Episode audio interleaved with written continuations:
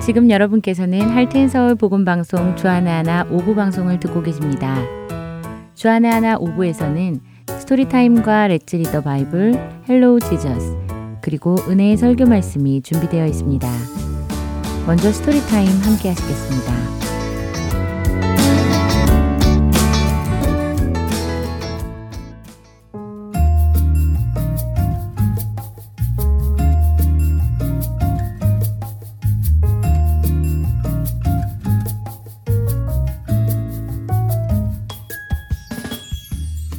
애청자 여러분 안녕하세요. Story Time 진행의 김순혜입니다. 여러분은 자녀들에게 집안일을 돕도록 하고 있으신지요? 오늘 드라마에서는 아이들도 집안일을 당연하게 분담하는 가족을 보게 되실 것입니다. 자녀들과 드라마를 들으시는 동안 제이슨이 놓치고 있는 것이 무엇인지 생각해 보시기 바랍니다. 그럼 오늘의 스토리 Out the Garbage 줄거리를 들려드리겠습니다. 오늘의 주인공 제이슨은 방과 후 아르바이트를 해서 자신의 용돈을 직접 벌기를 원했습니다. 그리고 어느 날 저녁 부모님과 함께 식사를 하며 아르바이트를 해도 되는지 물어봅니다. 부모님은 제이슨이 아직 학생이기 때문에 만일 일을 하게 되더라도 본업인 공부와 이전부터 늘 해오던 집안 청소 또 교회 활동을 소홀히 해서는 안 된다고 하십니다. 제이슨은 문제 없다는 듯 말하며 하루빨리 일자리를 찾고 싶다고 말합니다. 다음날 아침 아빠는 제이슨에게 집안에 쓰레기통이 꽉 찼다고 하시며 이번 주 쓰레기를 치우는 당번은 제이슨이라고 알려주시며 학교에 가기 전 꼭 버려달라고 부탁하십니다. 그러나 제이슨은 아침을 먹고 나서 치우겠다고 말하고는 그대로 잊어버린 채 등교를 합니다. 학교 쉬는 시간, 제이슨은 친구 앨런으로부터 한 철물점에서 하루 한시간씩 청소를 해줄 사람을 찾고 있다는 정보를 듣게 됩니다. 일도 어렵지 않고 집에서도 아주 가까워서 제이슨은 꼭 그곳에서 일하기를 원했지요. 집으로 돌아온 제이슨은 부모님께 빨리 말씀을 드리고 허락을 받고 싶어 잔뜩 들떠 있었습니다. 그러나 엄마는 그러한 제이슨을 진정시키며 아빠가 아직 돌아오지 않으셨으니 잠시 뒤에 다시 이야기하자고 하십니다. 그리고는 아침에 제이슨이 아직 버리지 않은 쓰레기를 가리키시며 아빠가 돌아오시기 전에 쓰레기를 버려달라고 말씀하시지요. 그러나 제이슨은 옷을 갈아입고 와서 하겠다고 대답하고는 또 잊어버리고 말았습니다. 아버지가 집으로 돌아오시자 제이슨은 오늘 있었던 일을 말씀드리고 허락을 받고 싶은 마음에 아버지와 대화하려 하지만 아버지는 아직도 버려지지 않는 쓰레기통을 보시고는 먼저 저 쓰레기통을 비우고 오라고 제이슨에게 말합니다. 마음에 다른 생각으로 꽉 차 있는 제이슨은 자신의 이야기를 들으려고 하지 않으시고 쓰레기를 먼저 버리고 오라고 말씀하시는 아빠가 서운해졌습니다. 그러나 아빠는 계속해서 단호하게 제이슨의 태도에 동의하지 않으시고 약속은 꼭 지켜야 하는 것이며 해야 할 일을 더 이상 미루지 말고 끝내고 온 후에 대화하겠다고 말씀하시지요. 드디어 쓰레기를 버리고 돌아온 제이슨은 오늘 있었던 일을 말하고 드디어 간절히 원하던 부모님의 허락을 받습니다. 엄마는 제이슨의 첫 아르바이트를 축하해주기 위해 맛있는 디저트를 만들어주시고 가족은 함께 먹으며 성경을 열고 같이 읽었습니다. 부모님은 제이슨에게 10편 66편 18절 내가 마음에 죄악을 품었더라면 주께서 듣지 아니하시리라 라는 말씀에 대해 나누어 보자고 제안하십니다. 성경 구절의 의미가 무슨 뜻인지 묻는 제이슨에게 고쳐야 하는 것을 알면서도 나쁜 습관을 계속 가지고 있는 것, 해야 하는 것을 알면서도 하지 않는 것 등이 우리 안에 있는 죄라고 말씀해 주십니다. 아빠의 말을 들은 제이슨은 마치 쓰레기를 버리지 않고 계속 미루었기 때문에 아빠가 자신의 말을 듣지 않으셨던 것처럼 하나님 역시도 우리의 마음에 죄가 여전히 남아있다면 우리의 기도를 듣지 않으신다는 사실에 대해 깨닫게 됩니다. 아빠는 적절한 비유였다고 칭찬하시며 우리들의 마음 속에 날마다 생겨나는 죄들을 하나님께 가지고 나아가 진심으로 회개하고 우리 마음의 변화를 도와달라고 기도해야 한다고 가르쳐 주십니다. 가족은 시편 66편의 마지막 절 하나님을 찬송하리로다 그가 내 기도를 물리치지 아니하시고 그의 인자하심을 내게서 거두지도 아니하셨도다 의 말씀을 읽으며 오늘의 드라마는 마칩니다. 찬양같이 들으시고 스토리타임 계속 진행됩니다.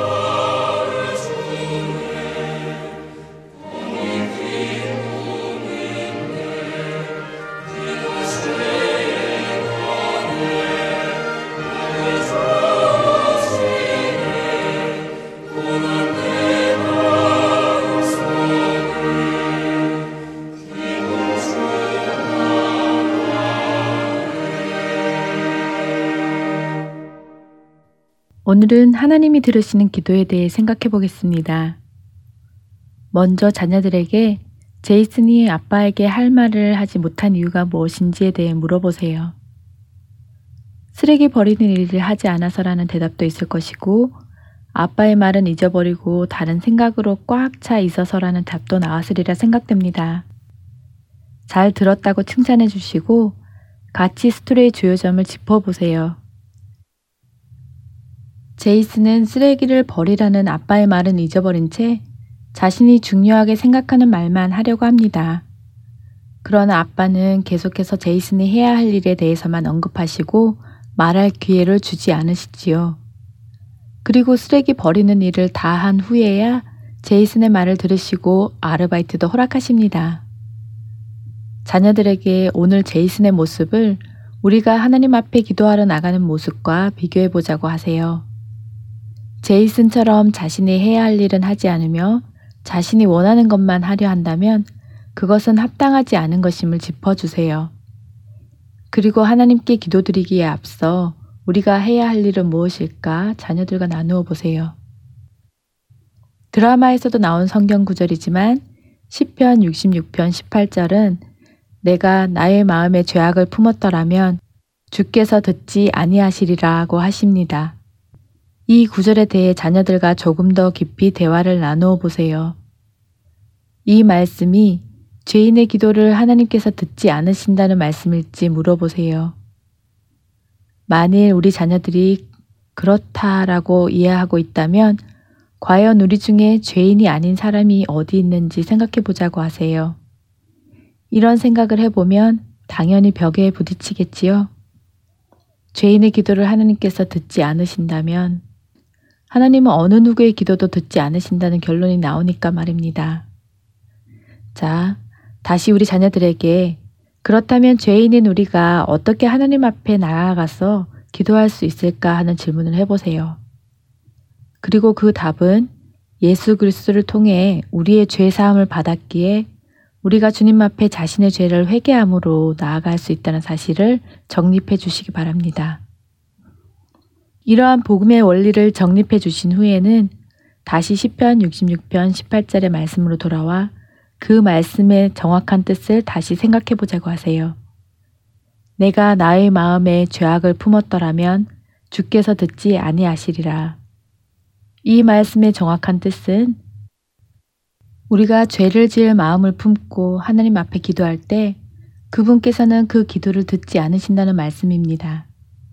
다시 말하면 내 안에 악한 생각, 누구를 향한 미움, 좋지 않은 생각을 품고 또 그것이 나쁜 것인 줄 알면서도 여전히 자신이 원하는 대로 그 생각들을 이끌어 가면서 내게 필요한 것을 달라고 기도한다면 하나님께서는 그 앞선 문제들이 해결되기 전에는 그 기도를 듣지 않으신다는 말씀이라고 말입니다. 오늘 드라마에서 쓰레기 버리는 얘기가 나왔으니 쓰레기 버리는 날에 관해 이야기를 하면서 죄에 대한 얘기도 같이 나누어 보세요. 주택에 살게 되면 쓰레기 버리는 날이 일주일에 한 번 정해져 있습니다. 그날을 놓치지 않아야 또 일주일을 깨끗하게 살 수 있습니다. 그러나 쓰레기 버리는 날이면 늘 드는 생각이 사람이 산다는 것은 쓰레기를 만들어내는 것이란 생각이 들지요. 다 버렸다고 생각했는데도 쓰레기차가 가고 나면 이건 오늘 꼭 버렸어야 하는데 하는 것이 나오기도 하고 그날 만들어지는 쓰레기가 또 휴지통 한가득 만들어지기도 합니다. 우리가 사는 날 동안도 늘 그렇게 크고 작은 죄악된 일들이 만들어지고 있습니다. 방금 회개하고 돌아서면 또 죄악된 모습으로 걸어가고 있는 모습 때문에 스스로 절망 가운데 빠지기도 하지요. 매일 고하지 않으면 쌓이고 쌓여서 어느 날은 도저히 들고 가기도 힘든 더미가 되었기도 합니다. 그래도 이렇게 쓰레기 버리는 날처럼 정해놓고 버린다면 꾸준히 버려져서 집안이 쓰레기로 넘쳐나지는 않을 것입니다. 다시 죄악으로 채워지더라도 주님께 가지고 가기만 하면 늘 비워주시니 너무 감사하지 않느냐고 자녀들에게 얘기해 주세요. 이렇게 우리의 죄를 고백하고 깨끗이 씻어주시는 주님 앞에 용서함을 받고서 주님께 우리의 필요의 기도를 드릴 때 주님이 더욱 기뻐 응답하실 것입니다. 스토리에 나오는 마지막 구절 10편 66편 20절입니다. 하나님을 찬송하리로다. 그가 내 기도를 물리치지 아니하시고 그의 인자하심을 내게서 거두지도 아니하셨도다. 제이슨이 아빠가 자기 말을 들어주지 않는 것을 느낀 것처럼 주님께서 우리의 기도를 들어주시지 않는 듯하게 느껴질 때도 있을 것입니다. 그러면 서운한 마음이 들겠지요. 그러나 우리는 우리의 잘못이 무엇인지도 살펴야 하고 또 예전에 우리의 기도에 신실하게 응답해 주신 하나님을 기억해내서 이럴 때일수록 더욱 하나님을 가까이 하는 우리가 되어야 함도 알려주세요. 하나님은 여전히 우리를 사랑하시고 또 가장 좋은 것으로 주시는 분임을 잊지 않도록 말입니다. 한 주 동안도 하나님 우리의 기도를 들으시도록 우리의 죄를 날마다 주님 앞에 고백하고 또 하나님이 원하시는 기도를 드릴 수 있는 저와 애청자 여러분, 그리고 우리 자녀들이 되기를 소망하며 Story Time 마칩니다. 안녕히 계세요.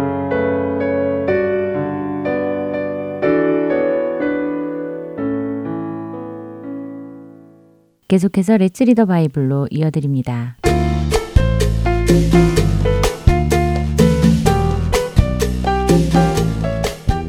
애청자 여러분 안녕하세요. 레츠 리더 바이블 진행의 박재필입니다. 누군가 여러분에게 무엇을 시킬 때 여러분은 즉시 반응하시나요? 예를 들어 부모님이 침대를 정리하라고 하시던가 빨리 와서 식사를 하라고 하시던가 하실 때 말입니다. 남편이 이 옷을 좀 다려달라고 한다던가 아내가 남편에게 쓰레기를 내다버려 달라던가 할 때 말입니다. 즉시 즉시 그 일을 하시는지요? 아니면 하기 싫어서 이리저리 미루다가 하는 수 없이 하게 되지는 않는지요? 물론 누군가 내게 나쁜 일을 시킬 때는 전혀 다른 경우이지만 우리에게 필요한 일, 특별히 우리를 위한 일을 시킬 때는 그 말을 듣는 즉시 행동에 옮기는 것이 중요합니다. 대부분의 일들은 해야 할 때가 있기 때문이지요. 그 때를 놓치면 더 이상 그 일을 할 수 없기도 하기 때문입니다. 그렇기에 부모님께서 무엇을 시키실 때 자녀들은 그 일을 즉시 하는 것이 좋지요. 나를 사랑하는 누군가가 무엇을 시킬 때 우리는 그 일을 즉시 하는 것이 좋습니다. 더 늦기 전에 말입니다. 만일 예수님께서 우리에게 무엇을 시키신다면 어떨까요?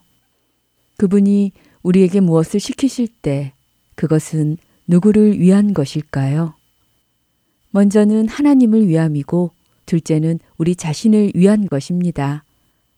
예수님께서 제자들을 부르셨을 때 첫째는 하나님 나라의 계획을 이루시기 위함이었고 둘째는 부름받은 그 제자들이 구원에 이르게 하심이었지요. 또한 제자들을 통하여 또 다른 자들이 구원에 이르게 되게 하심이었고요. 오늘 우리가 함께 읽을 마태복음 4장 18절에서 25절에는 예수님께서 몇 명의 제자를 부르시는 장면이 기록되어 있습니다.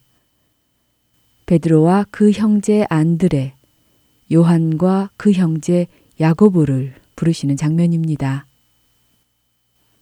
베드로와 안드레, 요한과 야고보 모두는 어부였습니다. 갈릴리 호수에서 물고기를 잡아다가 팔아서 돈을 벌었지요. 그 돈으로 살아갔습니다. 그렇기에 그들에게 물고기를 잡을 수 있는 그물이나 배는 그들에게 생명을 주는 도구나 마찬가지였지요. 그런 그들에게 예수님께서 다가가셔서 부르셨을 때 그들의 반응은 어땠을까요? 사장 20절에서 베드로와 안드레는 그물을 버려두고 곧 예수님을 따랐다고 기록하고 있고 22절에서 요한과 야고보는 곧 배와 아버지를 버려두고 예수님을 따랐다고 기록하지요. 자신들의 생명을 지켜주어 왔던 그물과 배, 그리고 생명을 주신 아버지까지도 두고 그들은 예수님을 쫓았습니다. 시간을 두고 생각해 본 것이 아니라 그분의 부르심에 곧 따랐습니다. 아까우니까 그물과 배는 잘 정리를 해서 챙겨두고 따른 것이 아니라 곧 따랐습니다. 예수님을 따르는 것은 이런 것입니다. 우리는 모든 것을 버리고 그분을 따라도 아무런 손해볼 것이 없습니다. 모든 것을 버리고 그분을 얻을 때 우리는 모든 것보다 더 크신 하나님을 얻을 수 있기 때문입니다. 여러분은 모든 것을 내려놓고 예수님의 부르심에 응답하셨나요? 그분의 부르심에 즉시 응답하시는 우리 모두 되기 바라며 이 시간 마치겠습니다.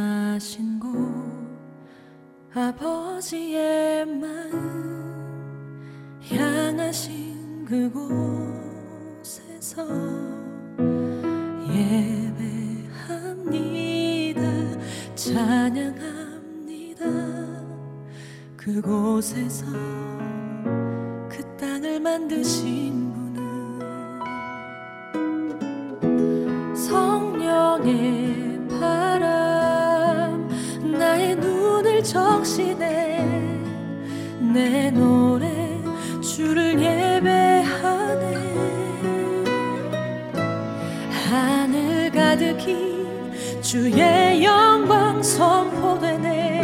주님 그 땅 회복시키시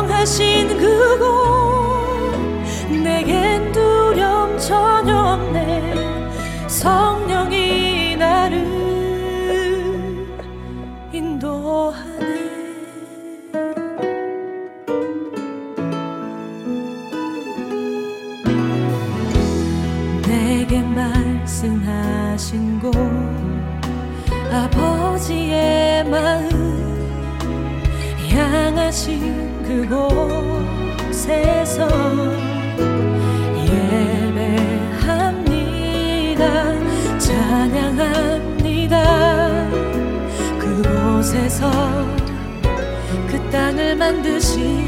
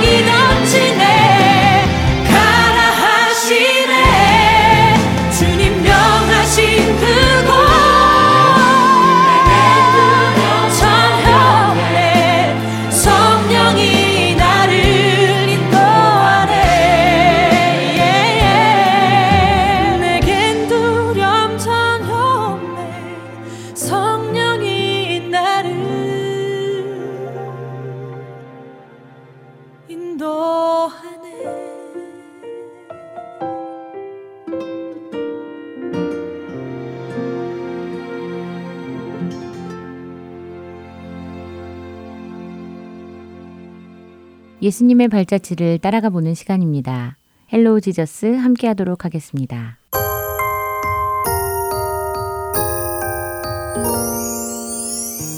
애청자 여러분 안녕하세요. Hello Jesus 진행의 김민석입니다. 지난 시간에는 예수님의 말씀을 믿고 물 위를 걸었지만 바람을 보고 두려워하여 물에 빠진 베드로의 이야기를 보았습니다.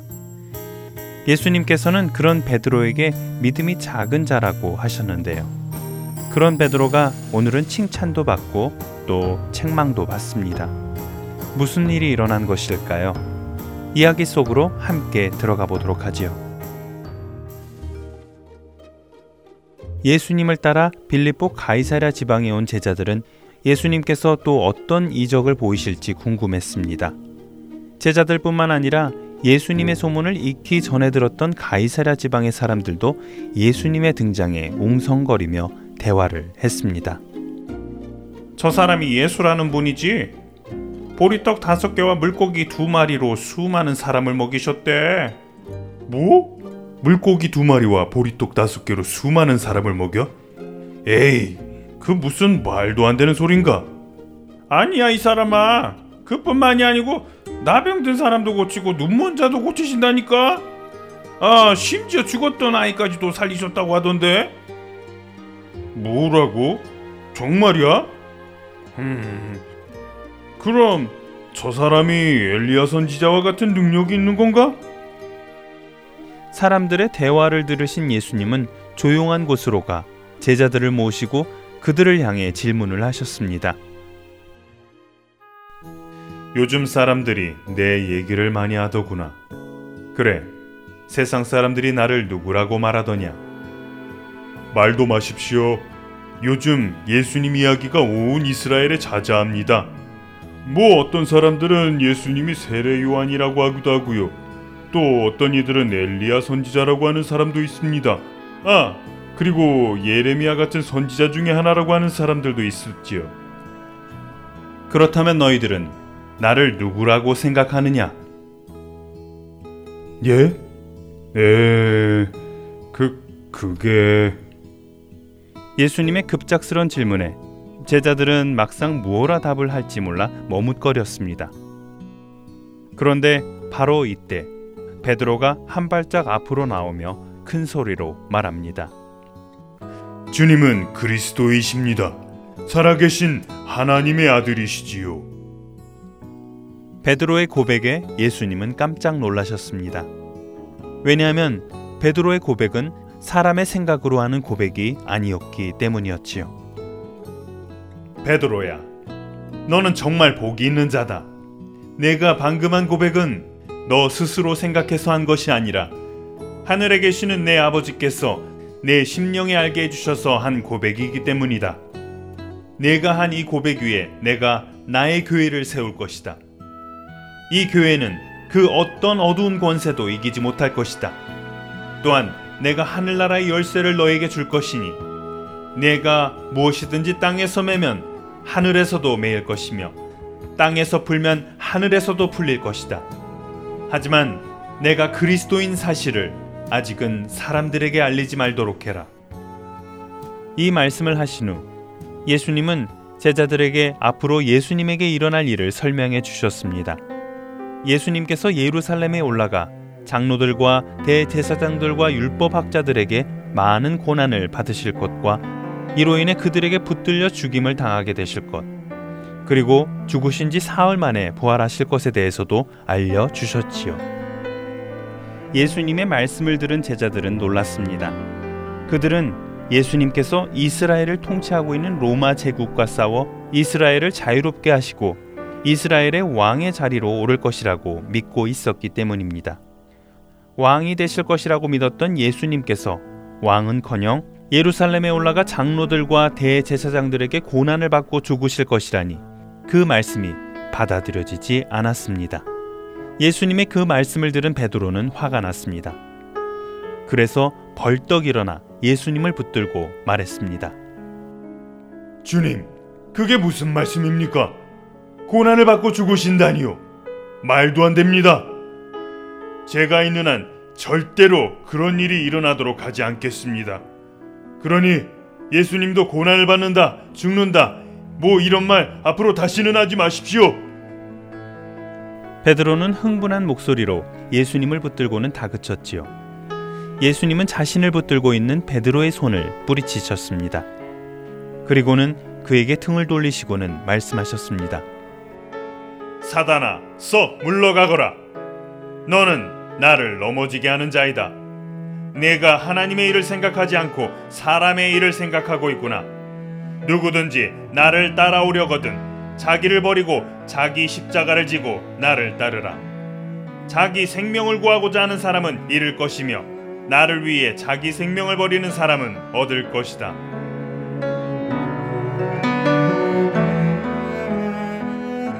그랬습니다. 베드로는 예수님을 그리스도라 고백했지만 그 그리스도께서 죽으실 것이라고는 전혀 생각하지 못했습니다. 그들은 그리스도께서 왕으로 오셔서 이스라엘의 영광을 다시 세울 것을 믿었기 때문이었습니다. 그러나 베드로의 생각과 하나님의 생각은 달랐습니다. 하나님이 예수 그리스도를 통해 하시려는 일은 단순히 로마로부터의 자유가 아니라 어둠의 세계로부터의 자유, 사망과 죄로부터의 완전한 자유였던 것입니다. 베드로는 그것을 알지 못했기에 예수님을 막으려 했던 것이고 그것이 결국 하나님의 뜻을 막으려 한 것이기에 예수님은 베드로를 꾸짖으신 것입니다. 예수님을 따르는 사람은 세상의 생각으로 살지 않습니다. 하나님의 생각과 계획을 따라 살아가야 하는 것입니다. Hello Jesus 여기에서 마치도록 하겠습니다. 안녕히 계세요.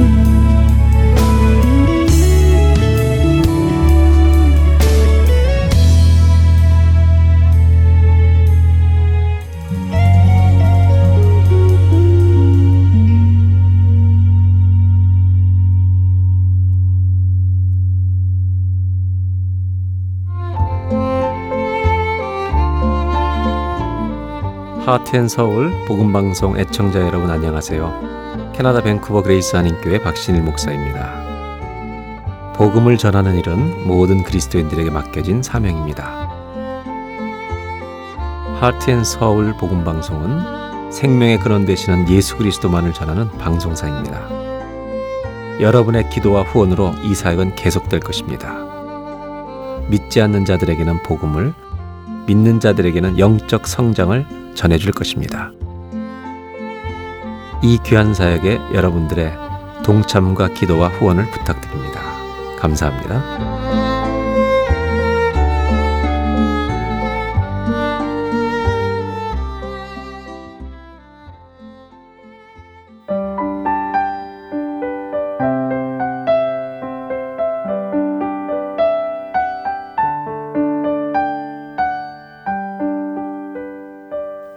시리즈 설교 시간입니다. 캘리포니아주 LA에 위치한 한길교회 노진준 목사님께서 3월 5주 동안 교회가 보는 환상들이라는 제목의 시리즈 설교를 전해 주십니다. 그 두 번째 시간으로 오늘은 스가랴 3장 1절에서 5절 말씀을 본문으로 용서받은 죄인들의 교회라는 제목의 설교 말씀 전해 주십니다. 은혜의 시간 되시기 바랍니다. 하나님의 말씀 스가랴서 3장에 있는 말씀 계속 저희가 보도록 하죠. 스가랴서 3장 1절부터 5절까지 제가 봅니다. 하나님의 말씀입니다. 대제사장 여호수아는 여호와의 천사 앞에 섰고 사탄은 그의 오른쪽에 서서 그를 대적하는 것을 여호와께서 내게 보이시니라. 여호와께서 사탄에게 이르시되 사탄아 여호와께서 너를 책망하노라. 예루살렘을 택한 여호와께서 너를 책망하노라.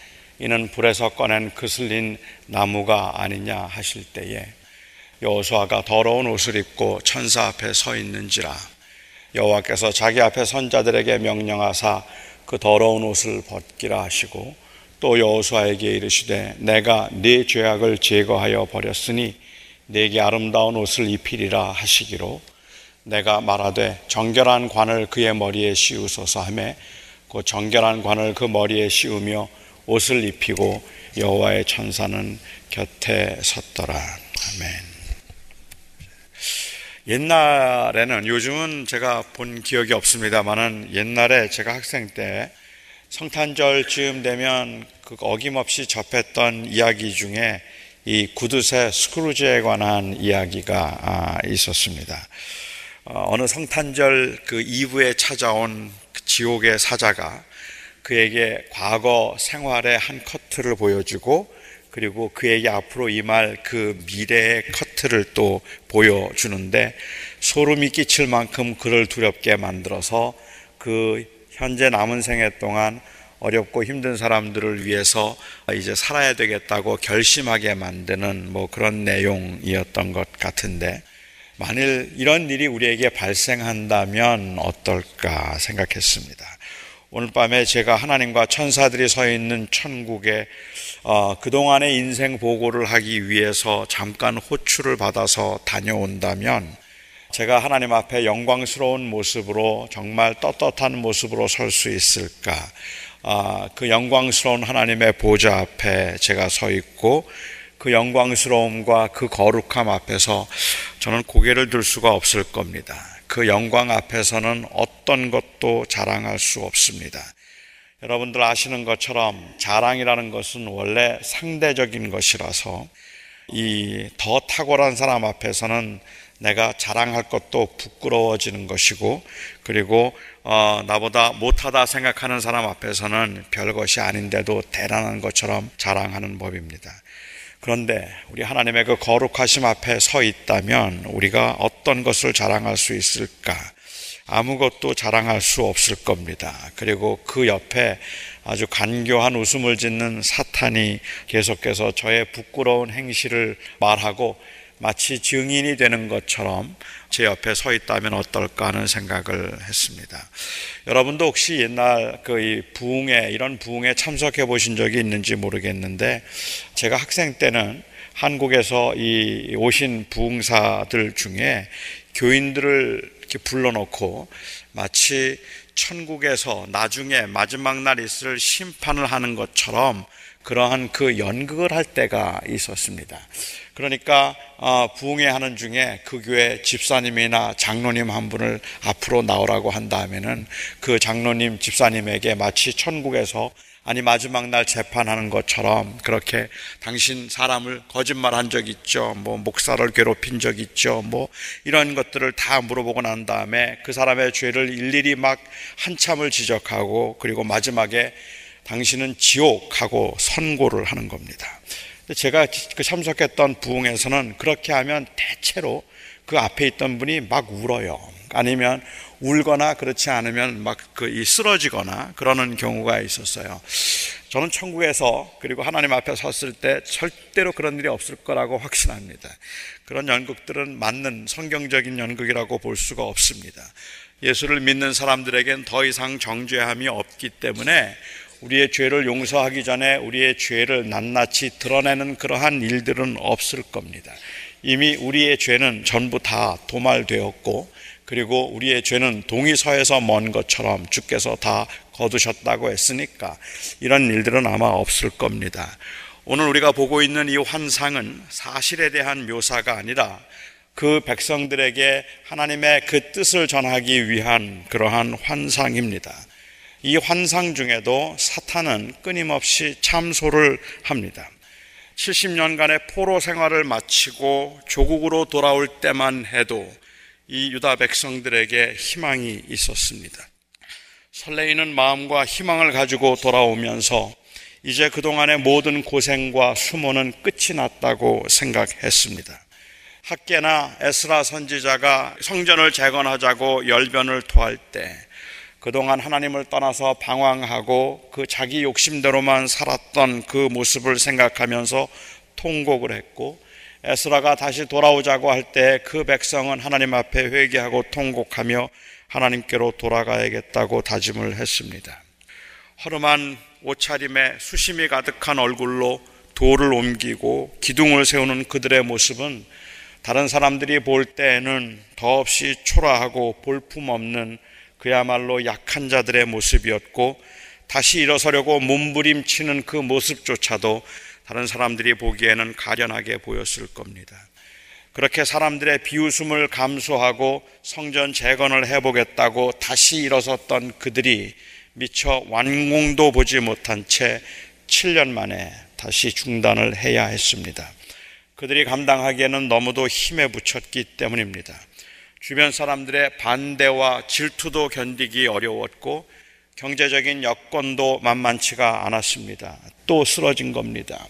패배자로서의 열등감, 하나님께 대한 죄책감, 거기에서 비롯된 반항심, 계속되는 기근과 가난, 굶주림, 사람들은 실패와 어려움을 당하면 하나님을 원망하지만 왜 하나님이 나를 도와주지 않으시고 왜 하나님이 나와 함께 하지 않으셔서 나로 하여금 이런 수모를 당하게 하는가 하나님을 원망하지만 제가 아는 바로는 많은 경우에 그 원망에는 죄책감이 들어 있습니다.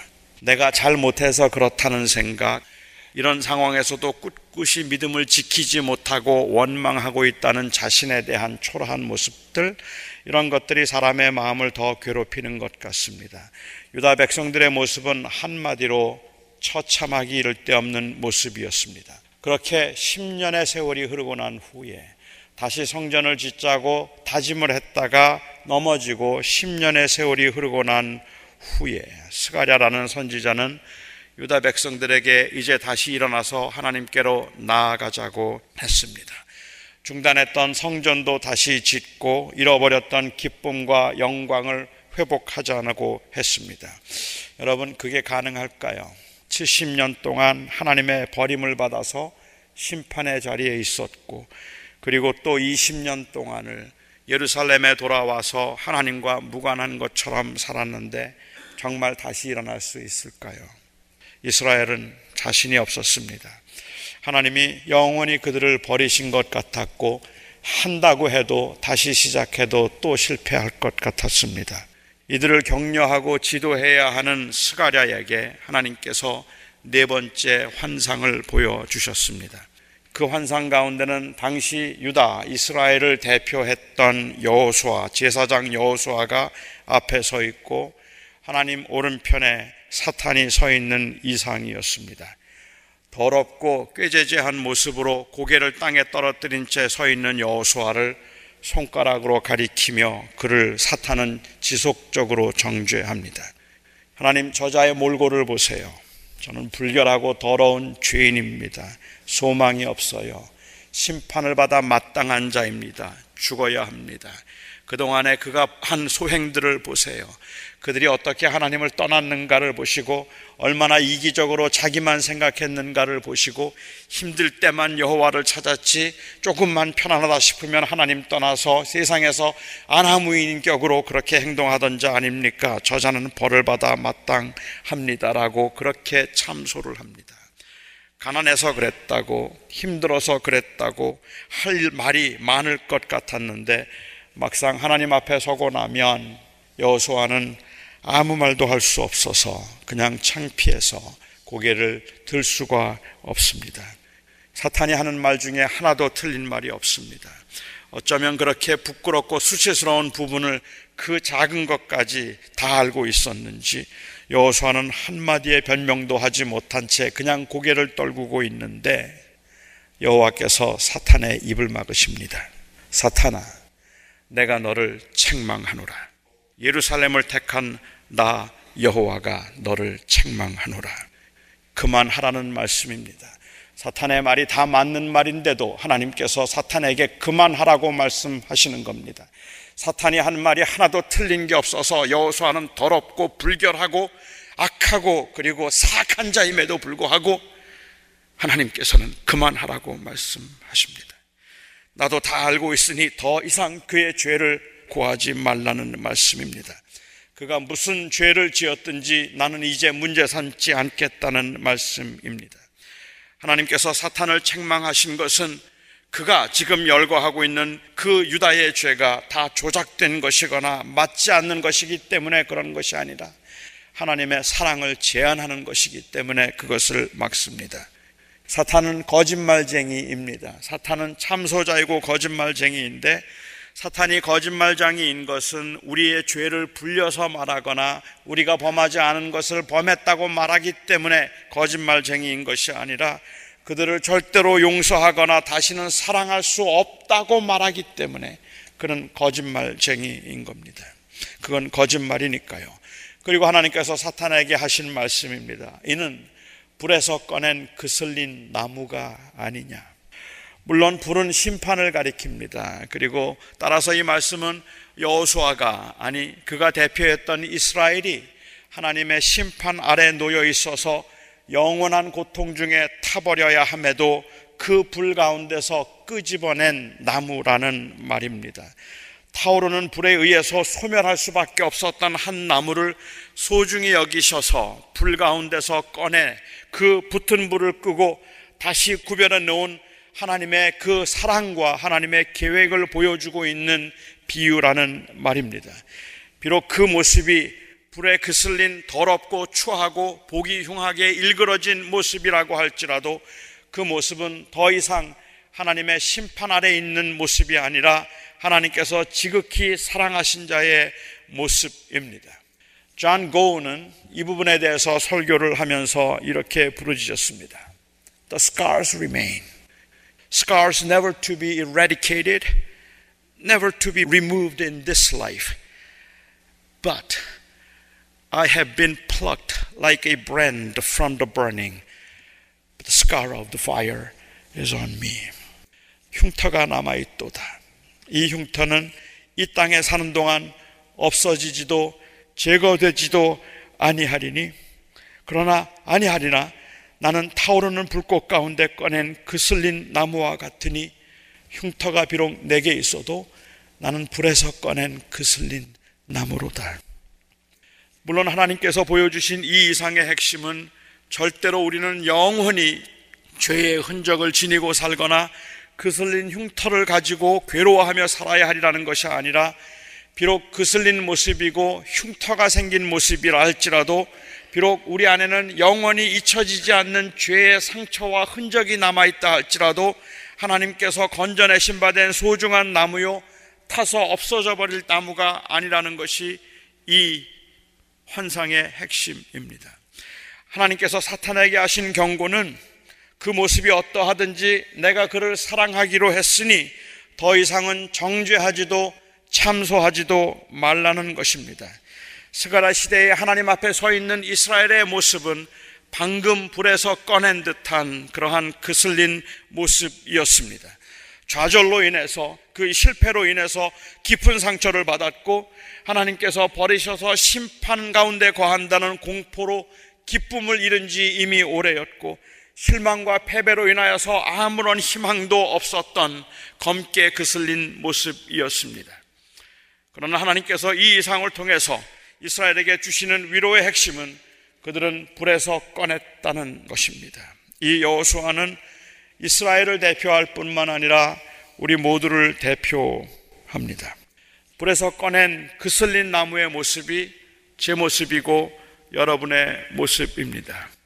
현재 여러분의 모습을 그냥 그 이 외모에 의해서 아니면 외형적인 그러한 여러분들이 가지고 있는 것들에 의해서 외형에 의해서 여러분들을 묘사한다면 어떤 물체가 여러분을 가장 잘 묘사할 수 있을까요? 뭐 터질 듯한 꽃봉오리, 아, 그게 내 모습이다. 아니면 늙은 호박, 해바라기, 채송화, 뭐 사람들을 표현할 때 이런 표현들을 주로 쓰는 것 같아요. 식물로 표현을 하자면 저를 묘사하기 위해서 사용되었던 식물들을 생각해 보면 순결하다 해서 백합이라 했고 변함이 없다 해서 소나무요 강직해서 대나무요 나긋나긋해서 코스모스 같다고 야무져서 박달나무 같다고 어, 저는 저를 그렇게 묘사했는데 아, 이건 제가 그냥 혼자 저에게 대해서 묘사한 것이니까 믿을 만하진 못하고 제 아내가 저를 묘사할 때 썼던 것들은 도토리, 알밤, 뭐 차돌, 빈대떡, 찐빵, 밥통 뭐 이런 것들이었던 것 같아요. 이건 다 외모와 관련된 거니까 아무 의미가 없어요. 정확하다 말할 수도 없고 중요하지도 않습니다. 그냥 웃으면 됩니다. 여러분의 인생을 돌아볼 때 하나님 앞에 서 있는 모습을 묘사한다면 여러분은 정말로 여러분을 대나무라고 묘사할 수 있겠습니까? 백합이라고 묘사할 수 있겠습니까? 여러분들이 지금 현재의 모습을 여러분들이 어떤 식물로 묘사할 수 있을까라고 생각해 본다면 뭘로 묘사를 하면 어떤 것으로 묘사하면 여러분의 인생을 잘 묘사했다고 말할 수 있겠습니까? 저는 이 불에서 꺼낸 그슬린 나무라는 이 묘사가 너무 절묘하다는 생각이 들어요. 우리의 모습은 불에서 꺼낸 그슬린 나무다. 모두 다 우리 모두는 탄력이 없고 검고 흉하게 타버린 그슬린 나무입니다. 하나님 앞 사탄의 참소 앞에 더럽고 불결함을 느끼며 고개를 들 수 없는 그슬린 나무입니다. 생각해 보면 기가 막히게 험난한 인생을 여러분들은 사셨고 상처와 흉터로 일그러진 모습을 살 수밖에 없었습니다.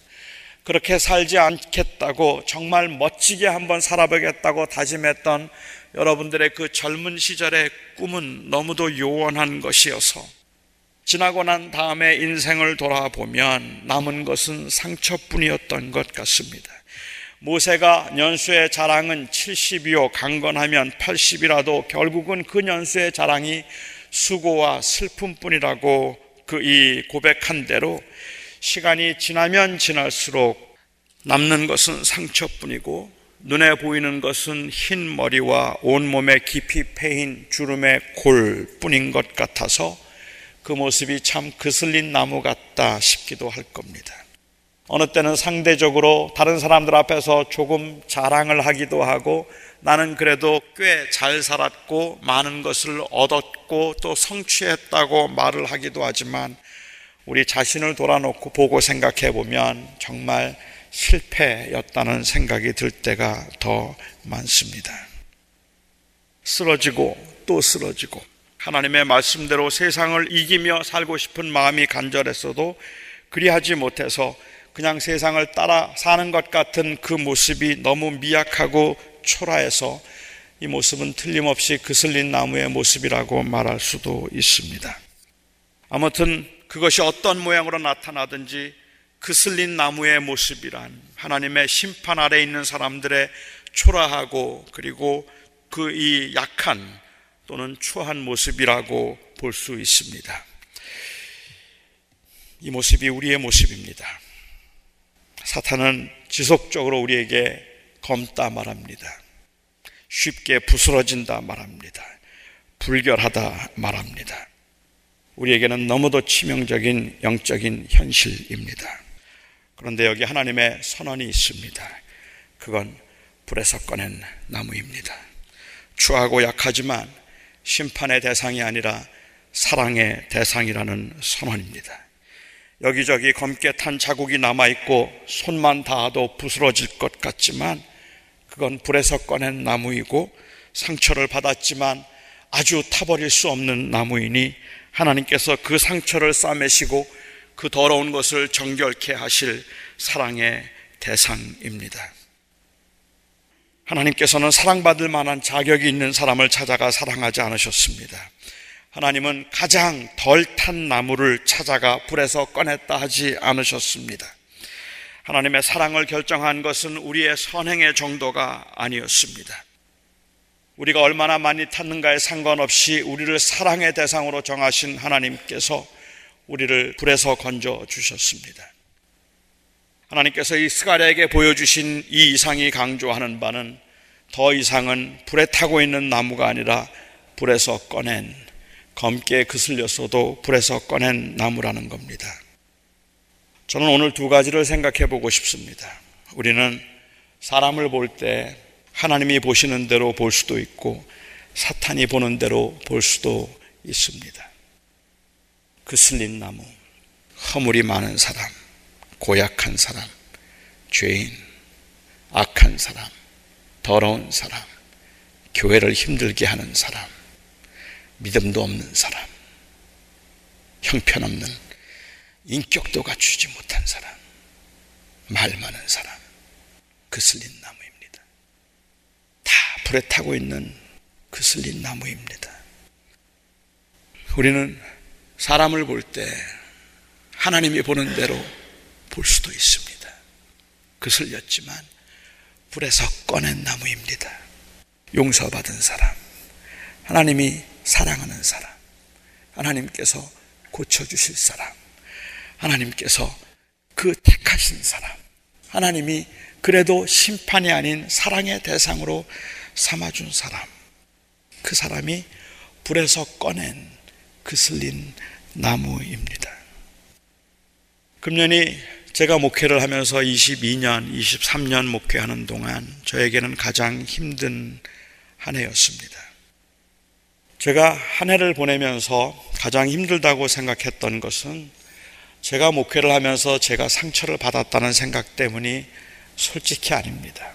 저는 제가 상처를 받았다고 생각해서 제가 마음이 힘들거나 어려웠던 적은 없는데 최근에 제 모습을 보면서 제가 갖는 어려움과 아픔 그리고 부끄러움이 있다면 고개를 들 수 없을 만큼 부끄러운 그러한 그 모습이 있다면 제가 많은 분들에게 상처를 주지 않았을까 하는 생각 때문에 그렇습니다.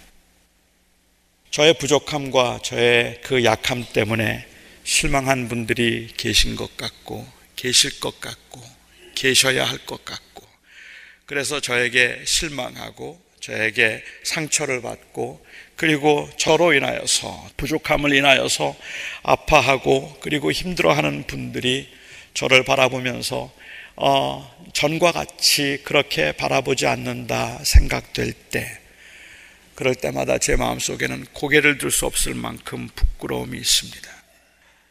교회에서 상처를 받고 힘들어하는 분들을 볼 때마다 저는 너무 마음이 무겁고 너무 마음이 아픕니다. 마치 사람들은 저를 보고 자꾸 검다, 그슬렸다, 불결하다, 자꾸 그렇게 약하다 말하는 것 같습니다. 정말로 저는 어, 그슬린 나무입니다. 누가 교회를 떠나겠다는 말을 들어도 전과는 달리 가슴이 섬찟하고 고개가 땅에 떨구어지고 뭐라고 말을 할 수 없을 만큼 부끄러움과 죄송함을 느끼고 있는 제 모습이 그슬린 나무의 모습과 같습니다. 알 수 없는 죄책감과 패배감, 그리고 그 이 저의 그 연약함으로 인한 실패감들이 그리고 그 미안함과 죄송함이 사람들 앞에 고개를 들거나 또 그냥 편안하게 웃을 수 없을 때도 있습니다.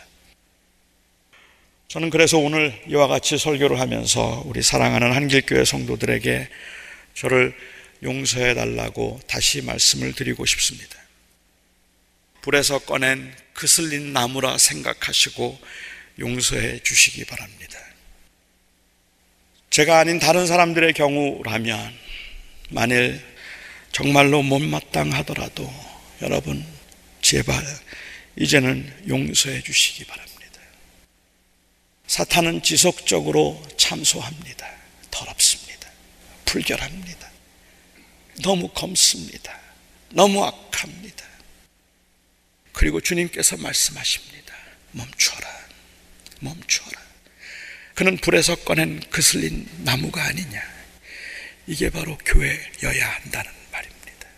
저를 그렇게 용서하시듯이 용서해 주실 수 있다면 저는 우리 교회 안에서 이제 다른 사람들을 볼 때 누구를 보든지 여러분의 마음을 상하게 했든 여러분의 마음을 언짢게 했든 이는 불에서 꺼낸 그슬린 나무가 아니냐는 그 말씀을 기억하고 생각해서 하나님 맞습니다. 그는 그는 참소의 대상이 아니라 심판의 대상이 아니라 이제 사랑의 대상으로 하나님께서 그렇게 보신다면 우리의 마음속에는 그 못마땅함으로 인하여서 지속적으로 그 미움이 끓어오르지만 주님께서 우리에게 멈추라.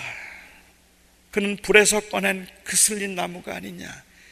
Isn't he a brand plucked out of the fire? 불에서 꺼낸 그 슬린 나무가 아니냐. 더 이상은 참소도 멈추고 미움도 멈추고 정죄도 멈추고 이제는 사랑하면 좋겠습니다. 이제는 모두를 그냥 품어주고 덮어주고 사랑하고 하나님이 그를 사랑의 대상으로 삼으셨다 생각하고 함께 갈 수 있으면 좋겠습니다. 두 번째로 하나님께서 우리를 용서하시기 위해서 무엇을 하셨는지를 묵상할 수 있기를 바랍니다. 하나님의 사랑은 소극적이거나 수동적인 것이 아닙니다. 아, 제가 그 설교 중에 제 손녀 이야기를 이제 오늘 처음 하는 것 같아요. 제 손녀가 5주 아, 막 지났습니다. 아, 근데 정말 그냥 사진만 봐도 예쁜 것 같아요. 아, 그렇지만 아무리 제가 예뻐도 제 손녀가 똥을 싸서 냄새가 많이 나는데 제가 그 아이에게 유리야 내가 너를 얼마나 사랑하는지 나는 내 싼 똥도 사랑한단다. 어쩌면 너는 그 똥 냄새도 그렇게 그윽하니? 뭐 그리고 입을 맞추고 그 껴안고 기저귀를 갈아줄 생각은 하지 않고 그냥 너무 너무 사랑스럽다고 안고 있다고 생각하면 그것은 사랑이 아닙니다. 하나님께서 우리의 죄를 용서하셨다는 말은 절대로 하나님이 죄를 용납하셨다는 말도 아니고 그 죄를 포용하셨다는 말도 아닙니다.